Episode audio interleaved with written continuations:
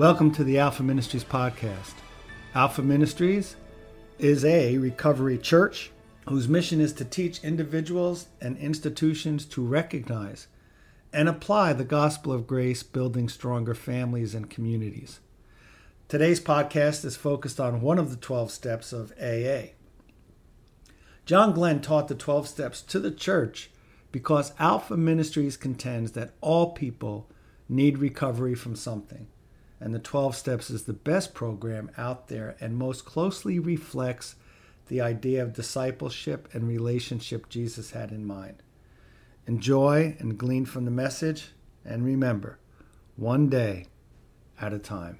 Talked about in our last session as a critical point in our recovery. I want us to talk about that critical point again this evening in terms of what I've identified as turning the relational corner. In the first three steps, there is naturally a relationship between you and God. So I'm going to put God up here. You and God that's established in the first three steps where you recognize you're powerless. You turn your will and your life over to the care of God as you understand Him in the third step. And you've, you've essentially had a spiritual awakening, what the big book of AA calls a spiritual experience or a spiritual awakening. You've begun a personal relationship between you and God in those first three steps. Then in steps four through seven, you're concerned with a relationship with yourself. You're doing that fearless and searching moral inventory. You're appraising yourself. You're looking at yourself and you're developing, in essence, a relationship with yourself. Now, that relationship with yourself is to get you to the point where you can accept yourself. And so, the acceptance of yourself is to eliminate in a healthy way your character defects, your wrongs, your shortcomings, what the Bible refers to as the flesh. In order to develop a healthy relationship with yourself, a new identity is required. You receive that new identity in the first uh, three steps, in which you actually develop a relationship with God whereby He did something miraculous for you. He did something for you that uh, theologians for years, Bible scholars have been trying to understand for years. He actually made you a brand new person. The very heart issue of the gospel of Jesus Christ is the fact that when he died on the cross, that old person you were, with all of its character defects, all of its shortcomings, all of its wrongs, died with him. And a brand new person was raised up. Well, what's left behind in these physical bodies of ours is what the Bible identifies as the flesh to know that we are not the flesh, to make this distinction between our new identity as being a child of God, as being separate from our flesh, is absolutely essential to develop a healthy relationship with yourself. If you continue to think of yourself as the flesh, you can't do an effective fourth step because you'll be too busy trying to cover it up, trying to hide from it. You can't do an, a fifth step, an effective fifth step, in agreeing with yourself God and another human being the exact natures of those nature of those wrongs because you you'll be blinded to those nat- the nature of those wrongs. You won't be able to see them because again, once again, you're going to be too busy trying to cover it up, trying to hide it, trying to minimize it, rationalize it, or justify it. So, steps four through seven are critical in developing a healthy identity, a healthy relationship to yourself, as you humbly ask God to remove these shortcomings. Now, at that point, you're ready to turn the relational corner, which we've done last week, and concern yourself with your relationship to others. When you're concerned with your relationship to others now, the very first thing you're going to do in step eight is you're going to make a list of people that you've harmed. Now, we're, we're working on that list already from doing an effective step four because you've outlined situations and circumstances in your life historically in which you had resentments or fears that involved other people. So already you've begun a list in step four. But in step eight, you're going to be more specific about that and you're going to try to identify the list of people, actually writing down the names of people that you feel that you may have harmed in the past. And In addition to that, you're going to become willing to make amends with them. Now, willing to make amends is not as easy as it sounds. It doesn't, it doesn't come about just because you write their name down. Just because you write their name down on the list doesn't mean that you are willing to make amends with them. As a matter of fact, if you do this honestly, when you write their name down on the list, it may trigger in your mind the sentiments, bitterness, or the same fears that you had prior to that. And you may not be as willing as you need to be to make amends. What do I mean by make amends? I mean heal a relationship. I mean engage in a healthy, loving relationship with that individual again, whether it be a friendship or it be a relative, whatever relationship you had prior in which they were harmed, you're willing to do your part to take care of your side of the street, so to speak, as the big book says. You're going to clean clean your side of the street at least and make and be willing to actually have a relationship with that individual to one degree or another. A healthy relationship in which you are not going to be harmful to them. Now, step nine is a little advance on that. After you've become willing to make amends, then in step nine, you actually put it into action. As a matter of fact, that chapter in which uh, the steps 8 and 9 are recorded in the big book is entitled Into Action. And the theme of that chapter in the big book is faith without works is dead. What he means by that is the fact that we can say we believe all we want to. We can say we've had this wonderful experience with God and we've had this new awakening, this spiritual experience, and that we are learning to identify ourselves as being separate from our flesh. We can talk about that without walking it. We can talk the talk and not walk the walk. We can develop a form of hypocrisy at that point, saying that we believe something. And we may be sincere.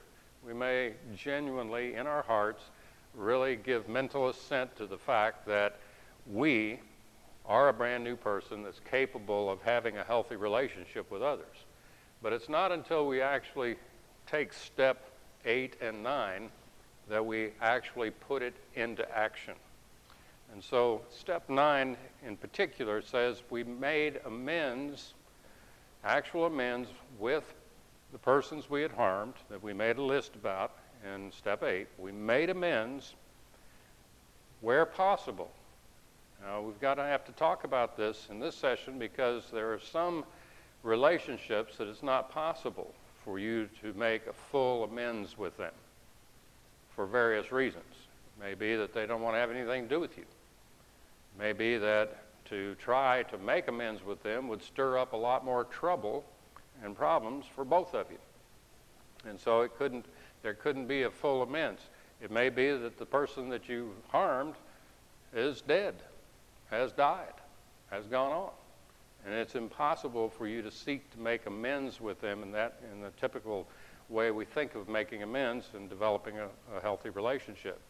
There are innumerable types of amends here. And we're not going to take the time tonight to go through all of those various types. I'm just simply illustrating the fact that you have a willingness to make amends, and where possible, you actually do it. You actually put it into effect. When it comes up, according to, as we'll learn later in step 11, the personal leadership of God in your life, when He arranges the circumstances, you actually follow through. You actually seek to make amends with that individual. Now, in order to connect, again, our methodology in the study of these 12 steps has not been to read what the big book has to say. You all can read the big book uh, yourself. You can read that those chapters, that chapter on into action, and you can see what it has to say about steps 8 and 9. In fact, I encourage you to do so. But our methodology is to go beyond that and to connect what the big book actually says concerning these steps with the biblical concepts uh, known as what we've studied in a series called the Alpha series. So I want us, I want us to make a connection here that concerns step nine in particular, but also we can kind of lump step eight involved in it And it has to do with what Jesus actually explained to his disciples concerning offenses. That is, where one person harms another. And I want us to review that information tonight, just to, in this session in particular, because there's some real important concepts about not just being willing to make amends, but actually making amends. A real important concept that we've got to underscore here. And in, in our scriptures, in the Bible, in the good book, in Matthew 18 in particular, we have the words of Jesus concerning what AA would call step nine. That is, making amends where possible. But it's a little different context, and so I want to back up and give you the, the basic context in which Jesus spoke these words so that you get an idea of how, to, how it applies, not just in terms of the ninth step here, but in our own lives, uh, particularly and individually. In chapter 18 of Matthew's Gospel, in the very first verse, it says, At the same time came the disciples unto Jesus, saying, Who is the greatest in the kingdom of heaven? Now, let's just stop and consider this question for a moment. Here these men were following Jesus by using the term disciples. Now, we're not sure whether it uh, was exclusively the 12 men named apostles who were also disciples, or it included a larger group of them. But nonetheless, they were those that were learners, they were followers of Jesus. And they were arguing among themselves, kind of an ongoing argument about which one of them should be the greatest in the kingdom. Now, if you follow that out, just logically, in order for any group of people to be arguing and fighting about which one is the greatest in the kingdom, there has to be a lot of offenses going on. There are people who are proving that they're the greatest at the expense of others. When they came to Jesus about this, Jesus, when he, when he heard them, saw a little child, or called a little child over unto him, in verse 2, picked him up, set him in his lap. And he said, Now, except you become like this little child, you're not even going to get into the kingdom, much less be the greatest in it, in, in essence. What he was saying is, is, except you, like this little child, come to me in childlike faith, allow me to make you great in my love, you're not even going to see the kingdom. But then he goes on to give a very stern warning here. He says, Whosoever therefore shall humble himself as this little child, the same is the greatest in the kingdom of heaven. And whoso shall receive one little child in my name receives me. But whoso shall offend one of these little ones shall harm one of these little ones, which believe in me it were better for him that a millstone were hanged about his neck and that he were drowned in the depth of the sea. Now, that's pretty graphic language all of a sudden. Very, very intense. Well, here's the connection. We're now looking at step nine at people we have harmed. So we are the offender, if you will. We are putting ourselves in the place as the perpetrator of the harm, the hurt. And what Jesus is actually saying, it would be better for us if a millstone were tied around our neck and we were cast into the sea. Now, think about that for a minute. That's real strange and graphic language. I don't know what it does to you, but it gets my attention real quick. You all know what a millstone is, right? It's a big old rock they use to, to grind up grain, corn, etc. Probably weighs a ton or more. Now tie a rope around the millstone, tie the under, under, other end of the rope around your neck, and throw it into the sea. What's going to happen to you? Real quickly, if it doesn't break your neck and kill you, on the way down, you're not going to tread water with a millstone. So you're going to drown quickly. In either case, you're going to die quickly, aren't you? In essence, what Jesus was saying, this is how graphic and how intense this was. It's better for you to die quickly than to go around harming other people, hurting other people. Now, we all think that this is extreme. We all naturally think, oh, no, Jesus, you can't really mean that. You can't, you wouldn't go that far. No, he was dead serious about it. As a matter of fact, he went on to explain. He says, Woe unto the world because of offenses. You see, Jesus was a realist. He said, Woe unto the world because of offenses, because people harm each other. Remember what we're doing in the ninth step? We're looking at the people we've harmed. Well, that's a normal, everyday experience. People harm each other. They've been harming each other ever since Cain killed Abel. People harm each other. That's an ongoing process, and we become desensitized to it, and so that's why we think, well, it ain't no big deal. But it really is a big deal, as far as God is concerned. Us harming another person is a big deal. Jesus is a realist, and he knows that that's been happening since man was created. He knows that people have been harming each other, so he says, Woe unto the world because of offenses, for it must needs be that offenses come. He knows we're going to offend each other. He knows we're going to get mad. He knows we're going to have fights. He knows we're going to harm each other. Now, this next woe that he pronounces, though, is totally backwards to our natural thinking. He says, Woe unto the world because of offense, offenses, for it must needs be that offense comes, but woe to that man by whom the offense comes.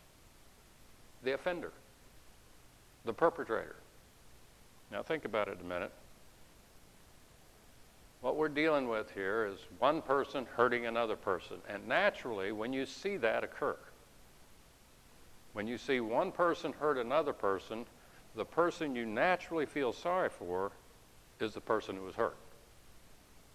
In fact, we frequently refer to them as a victim. They're a victim of this perpetrator's offense. And so naturally, our heart goes out to the poor, innocent victim who has been hurt here. But that's not what Jesus is saying here. His woe is not upon the victim. His woe is pronounced upon the perpetrator. The one Jesus is feeling sorry for here, if you will, is the one who did the offending. That person who does the offending, that perpetrator, that one who does the harm, in Jesus' own mind, in his estimation, is in worse shape than the victim, than the one who was hurt. But woe unto that man by whom the offense comes. Now, it's hard for us to understand this for two reasons. Number one, we're used to harming people, and we're used to seeing people harm people. We've become desensitized to it, so we think, well, it's no big deal. We just brush it under the carpet and go on about our business. But when you get to step eight and nine in a recovery program, then you've got to get honest about this. Then you have to stop and take a deeper look at this whole issue. You can't just sweep it under the carpet and go on. And it's, as you'll see this all the way through, the account given in the big book in that chapter, Into Action, they'll say repeatedly, over and over again, your recovery depends on this. If you cannot deal with the offenses of the past, you will not recover. It will not happen. It is inseparably linked to your recovery.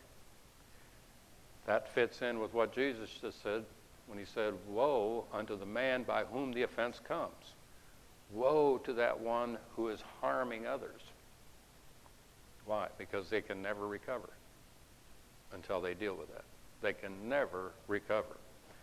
Now, there's an underlying concept I know I'm, I'm going to have to just hit the highlights of this, but there's an underlying concept in steps eight and nine that I want you to, to be able to grapple with in an intelligent way, to be able to do those steps, to actually do those steps. And that same concept is implied in these verses that I'm just reading here concerning the offenses, and particularly the one who's doing the offense.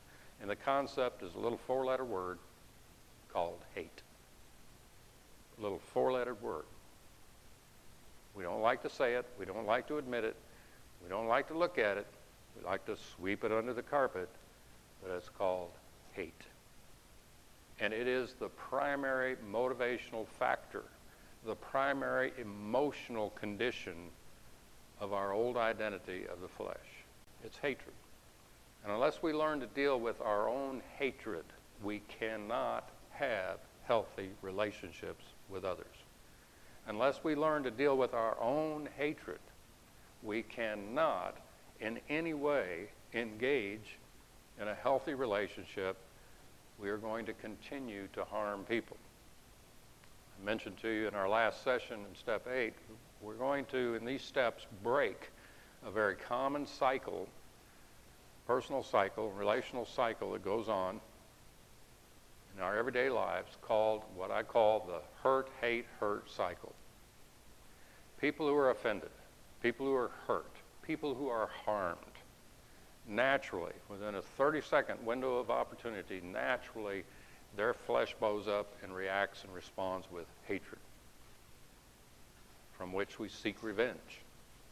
Make all kinds of plans on what we're going to do about that person that offended us in one way or another or what should be done. People who hate wind up hurting, harming others. So when you're hurt, you're going to hate. When you hate, you're going to hurt. When you hurt, someone else is going to hate. And when they hate, they're going to hurt. And you get in this vicious cycle this hurt, hate, hurt, hate, hurt, hate, hurt, hate, ongoing vicious cycle in order to have healthy relationships with others, we are going to have to learn to break that cycle. We're going to have to learn to make amends. See, what I want you to connect is steps eight and nine with breaking the hurt, hate, hurt cycle. How do you do that? You actually make amends. Now, there's several other important concepts we've got to discuss as we go through this, so let me hurry through this. Jesus, at this point, uses some very, very graphic language here to describe how it is we're going to deal with a natural hatred in our own flesh. I know we don't like to call it hatred. We don't like to say we've got hatred, but in reality, if we're going to be honest with ourselves, if we're going to do that searching moral inventory we talked about in a fearless way, we're going to have to come to grips with the fact that our flesh hates. It's not just angry. It might be angry for 30 seconds, but then it's going to hate. And our hatred causes hurt, not only through acts of commission, direct offenses, but acts of omission, when we don't do the things we could to help others. So that hatred actually causes us to hurt other people. Well, in order to deal with that hatred, Jesus gives us some very graphic language here. And let me warn you, give you a little disclaimer that uh, practically every year I hear about or read some newspaper account of someone that actually took these verses literally and actually did this. Uh, I'm not suggesting you take these verses literally, as I'll explain here in a moment, but it is very graphic language. Listen to what he says here. Wherefore, if thy hand or thy foot offend thee, cut them off and cast them from thee. For it is better for thee to enter into life halt or maimed, rather than having two hands and two feet to be cast into everlasting fire. And if thy eye offend thee, pluck it out and cast it from thee. It is better for thee to enter into life with one eye only, rather than having two eyes to be cast into hell fire. Now, what he's talking about here is how it is we're going to take heed, he says in the last verse, take heed that you despise, hate not one of these little ones. For I say unto you uh, that in heaven their angels do always behold the face of my Father which is in heaven. So what he's talking about is how we deal with hatred, how we How are we going to take heed not to despise another person? How do we deal with it? Well, he uses real graphic language here. Dealing with your own hatred would be like cutting off your hand, your own hand, cutting off your own foot, or poking out your own eye. Now, you think about that a minute. That wouldn't be an easy thing to do, would it? Perhaps you've read stories or heard horror tales of someone who was out in the wilderness to actually do that to set themselves free and to save their own life. They had to cut off their own leg caught in a trap or in a rock or something like that, or they had to poke out their own eye for some reason, cut off their hand. What's involved in that process? I know it's graphic language, but what he's really talking about here, to make the figurative application in our life, is it is going to hurt. There is going to be some self inflicted pain when it comes to you dealing with your hatred. There's going to be some self inflicted pain. And it is for that reason, because it's painful, just like cutting off your own hand, cutting off your own foot, poking out your own, own eye. It's painful to do that. And because of that, not many people want to do it. Not many people want to deal with their own hatred because that hurts. There's an emotional pain associated with, personal pain associated with, number one, identifying and recognizing the fact that there is hatred in your life, and number two, getting rid of it. So it's a painful process, but as he goes on to assure us, it's a necessary process because if we go through this process, painful as it may be to us, if we go through this process, we can enter into life rather than be cast into Gehenna, literally, which was the trash dump outside of Jerusalem. So it's a difference between whether we're going to experience life as those who are worthy or life as those that are worthless. The difference is whether we're going to deal with our hatred or not, whether we're going to deal with and go through that self inflicted pain. So, how do we do that? The best way I can describe this for you is by giving you a, an example from a fellow by the name of Earl.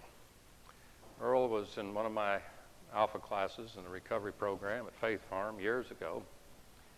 And one of the first students to go through the alpha series with me. And we were processing this one day in group. This very thing we we're talking about, dealing with hatred.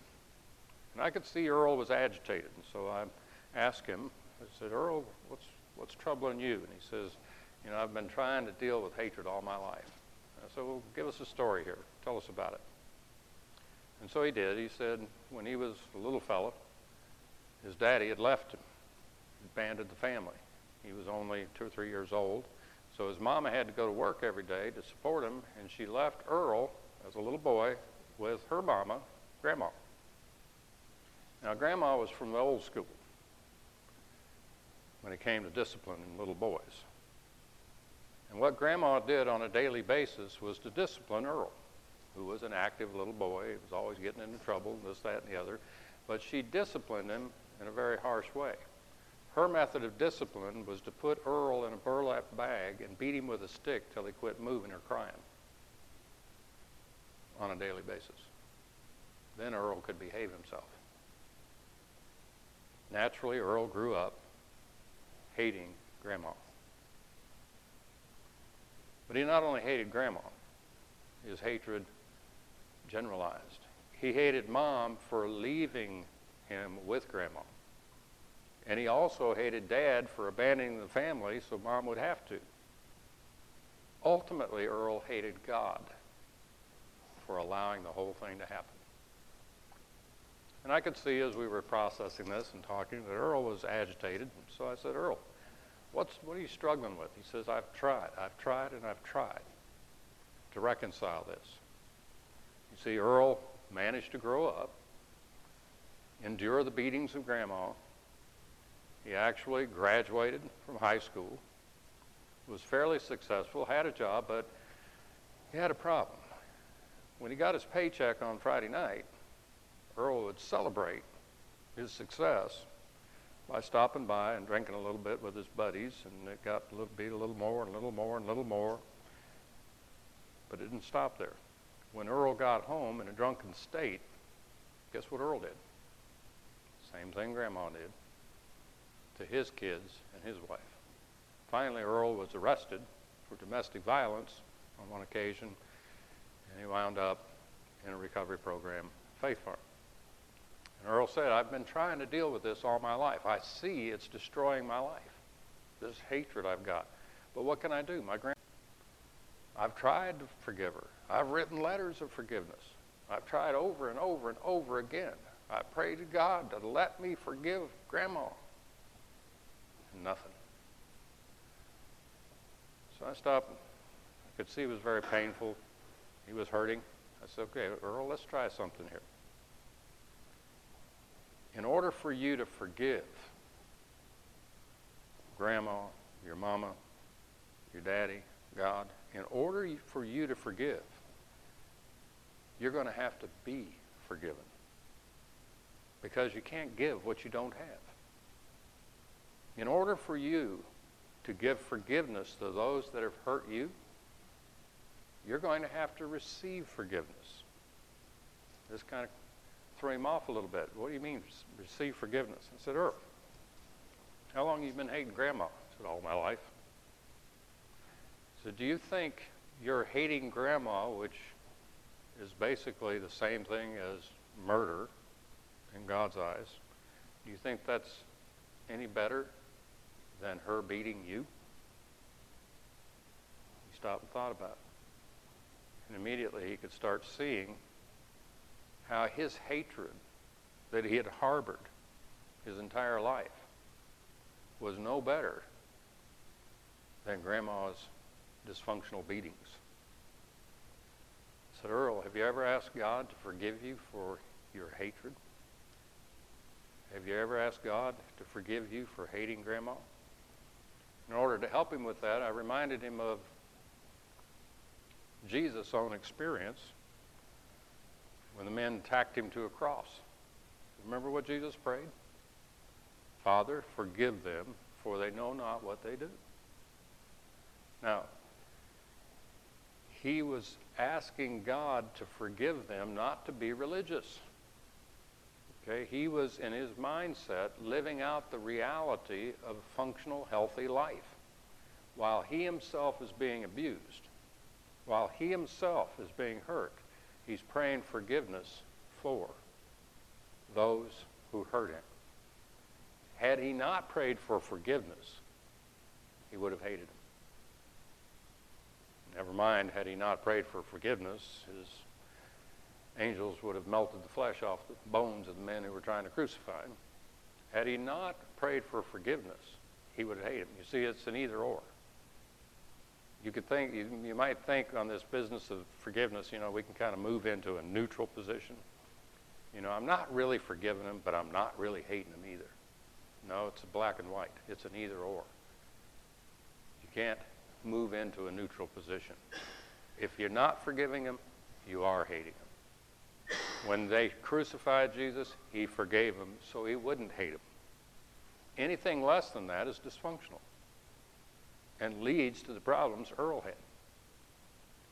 It made sense to Earl, and that very day, he asked for forgiveness from God, not only for hating his grandma, but for hating his mama, for hating his daddy, and ultimately, and this is a very important concept, for hating God, who is sovereign and in control of all things, who allowed the very things to happen. Because our hatred ultimately goes back to God. It doesn't just stop with the people that offended us here on earth. It goes back to God, ultimately. And when Earl asked God to forgive him, when he made that connection, he received forgiveness for his hatred, which is literally just sent away. God sent his hatred away. That's the literal meaning of forgiveness. It means to send away. God sent Earl's hatred away. Earl experienced that, and for the first time in his life was therefore able to honestly forgive his grandma as well as God. To honestly experience the forgiveness of being that hatred being sent away. Now, it was a painful process for Earl. When he went through this, and recounting the story, it hurt him.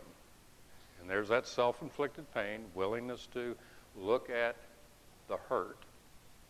It was painful, but Earl entered into life, was able to graduate the program, reunited with his wife, and as far as my knowledge goes, getting along well today. Now, what Earl did in asking for forgiveness for his hatred and dealing with his own hatred is what prepared him for the ninth step. It's what prepared him to be able to truly make amends. This is the fundamental mistake that most people make because as you go on in this passage, I'm going to read a couple more familiar verses to folks, especially in the religious scene. In the church world, these, these verses are real uh, familiar and generally taken out of context and misapplied. So I want to connect them here to the ninth step for you. Jesus goes on to say that we should not end this discussion of offenses with us just receiving forgiveness for hating the people who offend us. He begins to turn the corner, and if we drop down to verse 15, and concern our relationship to others. So in verse 15 of the same context, he says, Moreover, if thy brother shall trespass against thee, go and tell him his fault between thee and him alone. And if he shall hear thee, thou hast gained thy brother.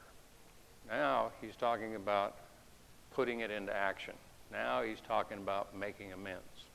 Now here's the mistake that the church world religiously makes they try to do verse 15 before they do the first 14 verses.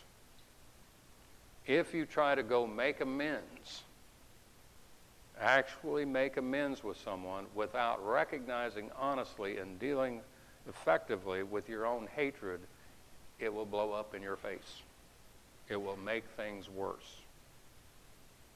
The relationship will degenerate even further. You see, the only way that you can honestly do step eight and nine is to deal with your own hatred.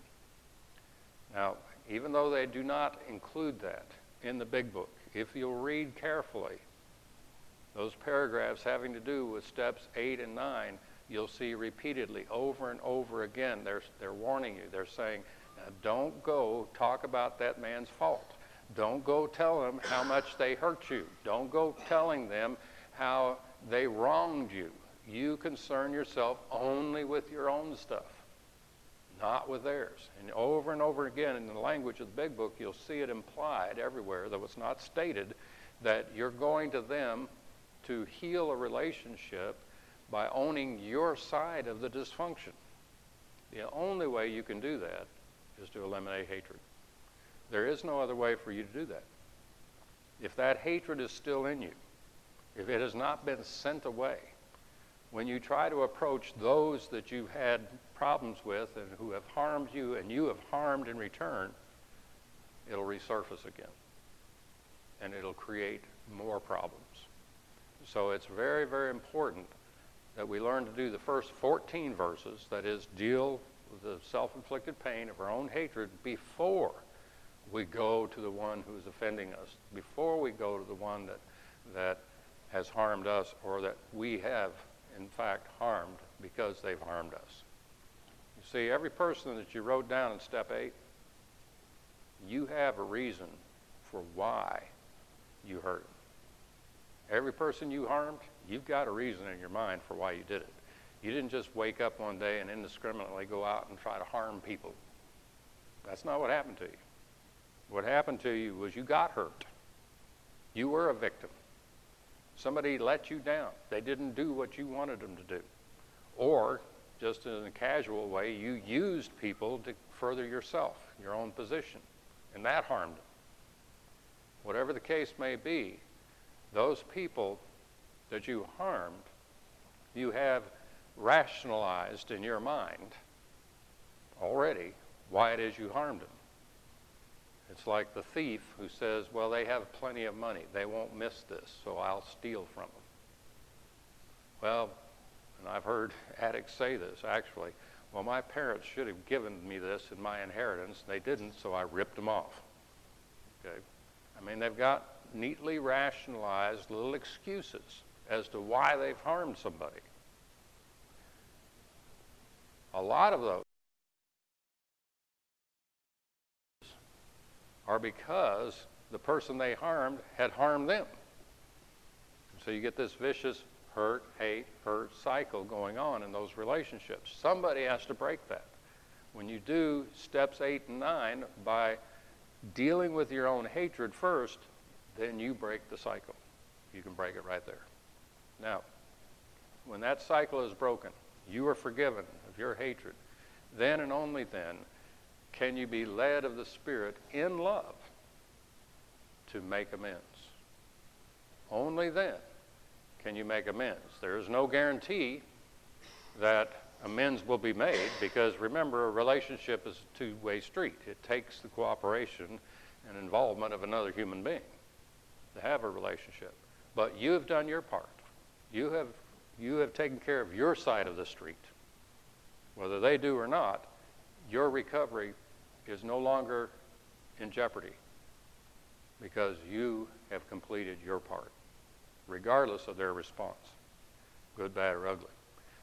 But most people, when they report doing a ninth step and actually making amends, have this exhilaration, have this sense of joy, sense of completeness, like it's finished, it's done. A load lifted off of them that allows them to continue in recovery. Without which, you're always ducking, always looking. So steps eight and nine are absolutely vital. Now, in closing this session this evening, I want to read you some promises that I use to describe the net result of what we call recovery.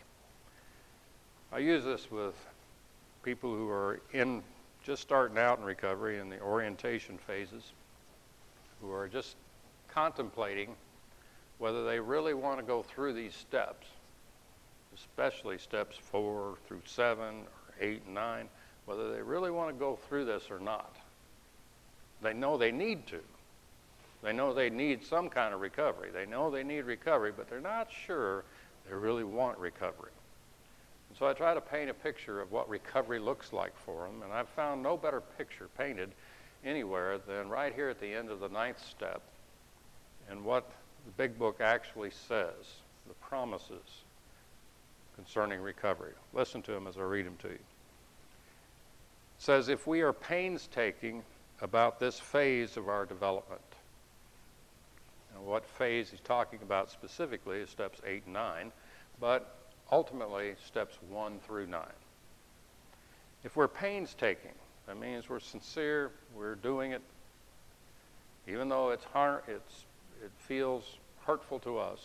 There's a self inflicted pain here. If we're painstaking about this phase of our development, we will be amazed before we are halfway through.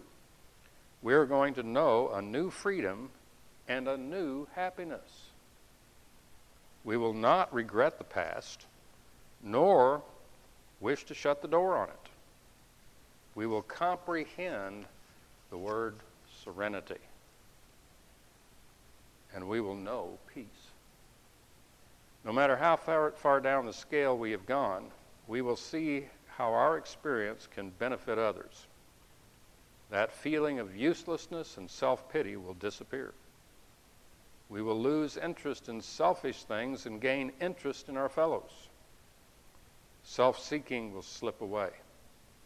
Our whole attitude and outlook upon life will change. Fear of people and of economic insecurity will leave us. We will intuitively know how to handle situations which used to baffle us. We will suddenly realize that God is doing for us what we could not do for ourselves. And they go on to say, ask this question Are these extravagant promises? We think not. They are being fulfilled among us, sometimes quickly, sometimes slowly. They will always materialize if we work for them. So, what's the promise here? This is what recovery looks like it's a brand new lifestyle, a life of peace, a life of serenity. You're no longer running from the past, hiding, hoping not to be hurt, or seeking to hurt. It's a life of liberty, personal freedom of recovery. These promises, I think, are the outcome, specific outcome of steps eight and nine. If we're painstaking about those two steps, steps eight and nine, we have turned the relational corner. We are developing relationship with others. And our love for others will be its own reward in our recovery. We're going to quit here for tonight. Let you take a quick break and then come back. Tom will process with you a little bit on steps eight and nine.